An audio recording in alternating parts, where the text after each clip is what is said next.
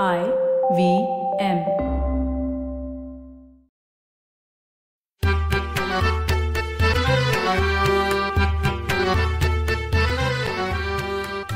नमस्कार मंडळी.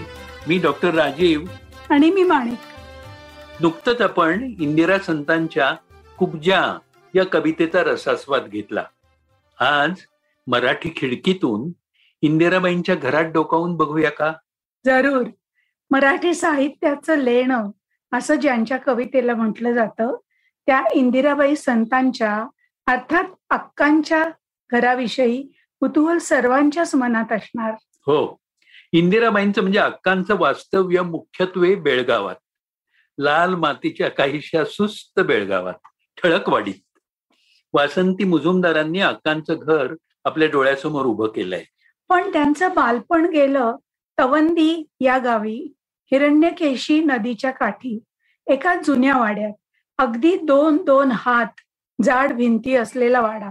अक्कांनी स्वतःच या घराचं वर्णन केलंय बरं का.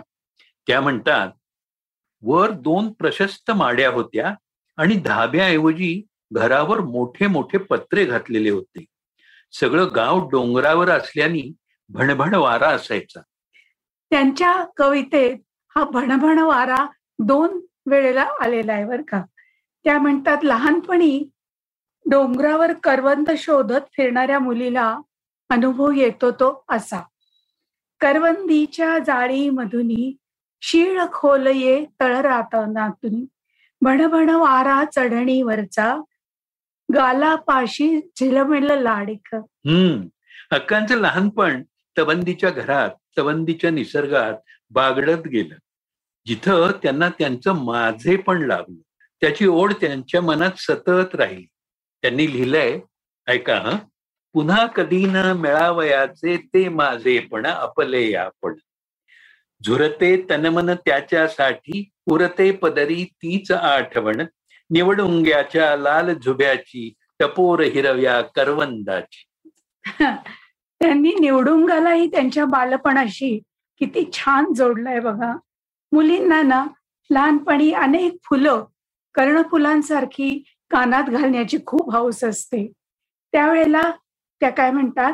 निवडुंगाच्या जीर्ण फुलांचे झुबे लालसर ल्यावे कानी. जरा फिरावे पदर खोचुनी. वा चला पण आता बेळगावात जाऊया. बेळगावानी इंदिराबाईंवर हिरव्या डोंगरदऱ्यांचे आणि लाल मातीचे संस्कार केले. घराबद्दल त्या म्हणतात ज्याच्या खिडकीतून आभाळ दिसेल असं घर हवं. अक्कांना खिडकीची ओढ आहे. बाहेरचं सगळं विश्व छोट होऊन खिडकीत सामावतं. अक्का स्वतःच त्यांच्या घराचा चित्रमय वर्णन अगदी सहजपणे करतात. हे बघा ठळकवाडीतलं त्यांचं घर. अगदी छोट्याशा चाळीतलं एक दुमजली घर. घरावर मंगळुरी लाल नक्षीची कौलं. दिमागदार कोलारू घरांची हक्कन आवड होती. तर रस्त्यापासून घराच्या पायरीपर्यंत खूप मोठं अंगण आणि मग ते घर. अंगणात फणस आहे आंबा आहे अक्कांनी प्रेमाने लावलेली सोनकेळी आहेत. चहूकुडे फुला पानांचे हुंकार आहे हम्म. या घरात ना अक्कांचा आनंदी संसार सुरू झाला.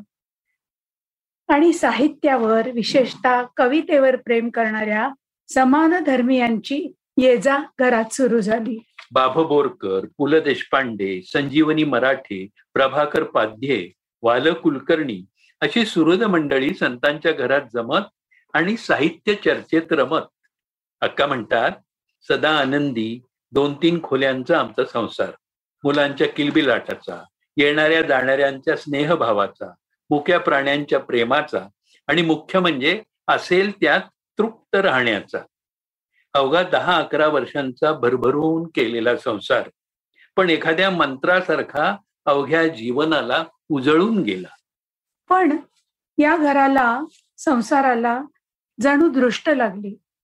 संत अर्ध्या वाटेवरून उठून गेले भरल्या संसारातून. आणि मग दगड विटांच्या भिंती आणि दार खिडक्या यांचंच अस्तित्व अक्कांच्या आयुष्यात ठळक झालं. पण प्रपंचात कठोर स्थित्यंतरांना सामोरं जाण्याचं बळ अक्कांकडे होतं. अक्कांची वडगावच्या ट्रेनिंग कॉलेजातल्या नोकरीच्या निमित्तानं रोजची फेरी चालू झाली बरं. त्या म्हणतात वाट चाल तर रोजचीच ही रोजच मजला चाला याची रोजच माझ्या मनची मोटर गतीत चढत्या पळवा याची. दिवसभराचे व्याप ताप उपसून घरापाशी येता येता देहाबरोबर मनालाही धाप लागे. आणि दार उघडून एकदा घरात गेलं की अक्कांचा तो लाडका बोका कालिदास बर का त्याचं नाव. त्यांच्या पायाशी अगदी घोटाळत राही. मग त्या स्वतःलाच समजावत काय म्हणताय? म्हणे समोरची खुर्ची. बघा स्वतःच समाधान करून घेतायत. म्हणे समोरची खुर्ची अगं बैस इथे क्षणकाळ. घेते ठेवून टेबल माझी धनोली घड्याळ. वर्षेंचे ते लाल पीप म्हणे आता चहा कर. पाठ होताच आडवा. आले पेले तुरु तुरु. इंदिराबाईंनी किती सहज सुंदर रीतीने आपल्या घराला तिथल्या सामानाला कवितेत सामावून घेतले नाही? त्या म्हणतायत दक्षिणेच्या झंझावाता कधी येणार धावत? दक्षिणेच्या झंझावाता कधी येणार धावत? माझे मातीचे हे घर कधी घेणार मिठीत? सुखदुःखाचे अनुभव. हक्कांना या ठळकवाडीच्या घरानं दिले. या घराच्या खिडक्यांच्या गजातून आकाशाचं सुनीळ मार्ग सुनीळ म्हणजे निळ आपण चांगलं निळ आभाळाने त्यांना सुंदर निळा रंग दिला ज्यांनी त्या शांत व्हायच्या पाहत राहायच्या. आकाशाचं सुनीळ मार्दव हम्म. अक्कांच्या घराचं वैशिष्ट्य म्हणजे त्यांनी निरोपयोगी म्हणून टाकून दिलेल्या वस्तूंचा केलेला कलात्मक उपयोग. औषधाच्या रिकाम्या खोकाचं पेन्सिली ठेवण्यासाठी केलेला उपयोग. हम्म. एखादा कुठं छोट झाकण जर दिसलं तर त्यात कडेला लांब हिरवी पानं लावून मध्येच थोडी फुलं ठेवलेली किती दिसते सुंदर. अक्कांचं घर ना पसरलेलं कधीच सापडायचं नाही कोणाला. अगदी नीटसपणे सर्व गोष्टी जागच्या जागी ठेवलेल्या. हक्कांनी आवरलेल्या वस्तू चटकन ओळखू यायच्या त्यात काटेकोरपणालाही अगदी सहजपणाही आणलेला असायचा. हम्म. या ठळकवाडीतल्या घरात हक्कांचा जीव गुंतलेला. त्यांच्या मुलानं रवीनं आता बेळगावातच भाग झालेल्या वडगावात घर बांधलं. ते स्वतः आर्किटेक्ट आहेत आणि फार वेगळ्या रूपसौंदर्यानं नटलेला हा बंगला आहे बरं. अक्का ठळकवाडीतल्या घरातून वडगावच्या नव्या घरी राहायला गेल्या. तेव्हा त्यांनी आपल्या ठळकवाडीतल्या घराला त्यांच्या कवितेतून असा निरोप दिला. किती कठीण गेलं असेल अक्कांना त्या घराचा निरोप घेणं. त्या काय म्हणताय?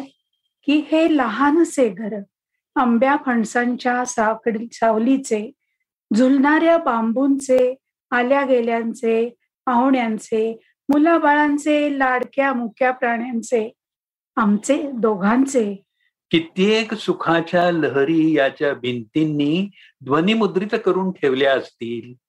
कित्येक दुडदुडणारी पावलं यांच्या जमिनीनं वत्सलांछनासारखी जपून ठेवली असतील. कित्येक कोसळणाऱ्या क्षणांना याच्या कौलारानं आधार दिला असेल. घराबद्दल बोलताना अक्का काय म्हणतायत? की भाजून काढणाऱ्या उन्हाच्या छळातून याने मला दिलासा दिलाय. घोंगावून येणाऱ्या वादळातून यानंच मला सावरलंय. खिडक्यांच्या गजांनी माझे अश्रू पुसलेत. हो. याला सोडून निघताना माझं काळीज वितळेल आणि हे खिडक्या दारे मिटून भरल्या मनानं आशीर्वाद देत मागेच उभे राहील आईसारखे. मागेच उभे राहील आईसारखे. इंदिरा संतांसारख्या ज्येष्ठ कवयित्रीला स्वतःच्या घरात आईची ममता लाभली आहे. आणि मातीचं माझं घर असं म्हणणाऱ्या कवी मनानं घराला सोनेरी केले नाही? हे सोनेरी क्षण अनुभवत आज आपण इथेच थांबूया का? हो पण पुन्हा भेटूया लवकरच मराठी खिडकीतून. मराठी खिडकीतून. तुम्हाला मराठी खिडकीतून हा आमचा पॉडकास्ट आवडला असेल तर तुम्ही आम्हाला जरूर फेसबुकवर सांगा. आणि तुमच्या नातेवाईकांना मित्रमंडळींनाही जरूर ऐकायला सांगा. सांगाल ना? पुन्हा भेटूया मंगळवारी मराठी खिडकीतून फक्त आय व्ही एम पॉडकास्टवर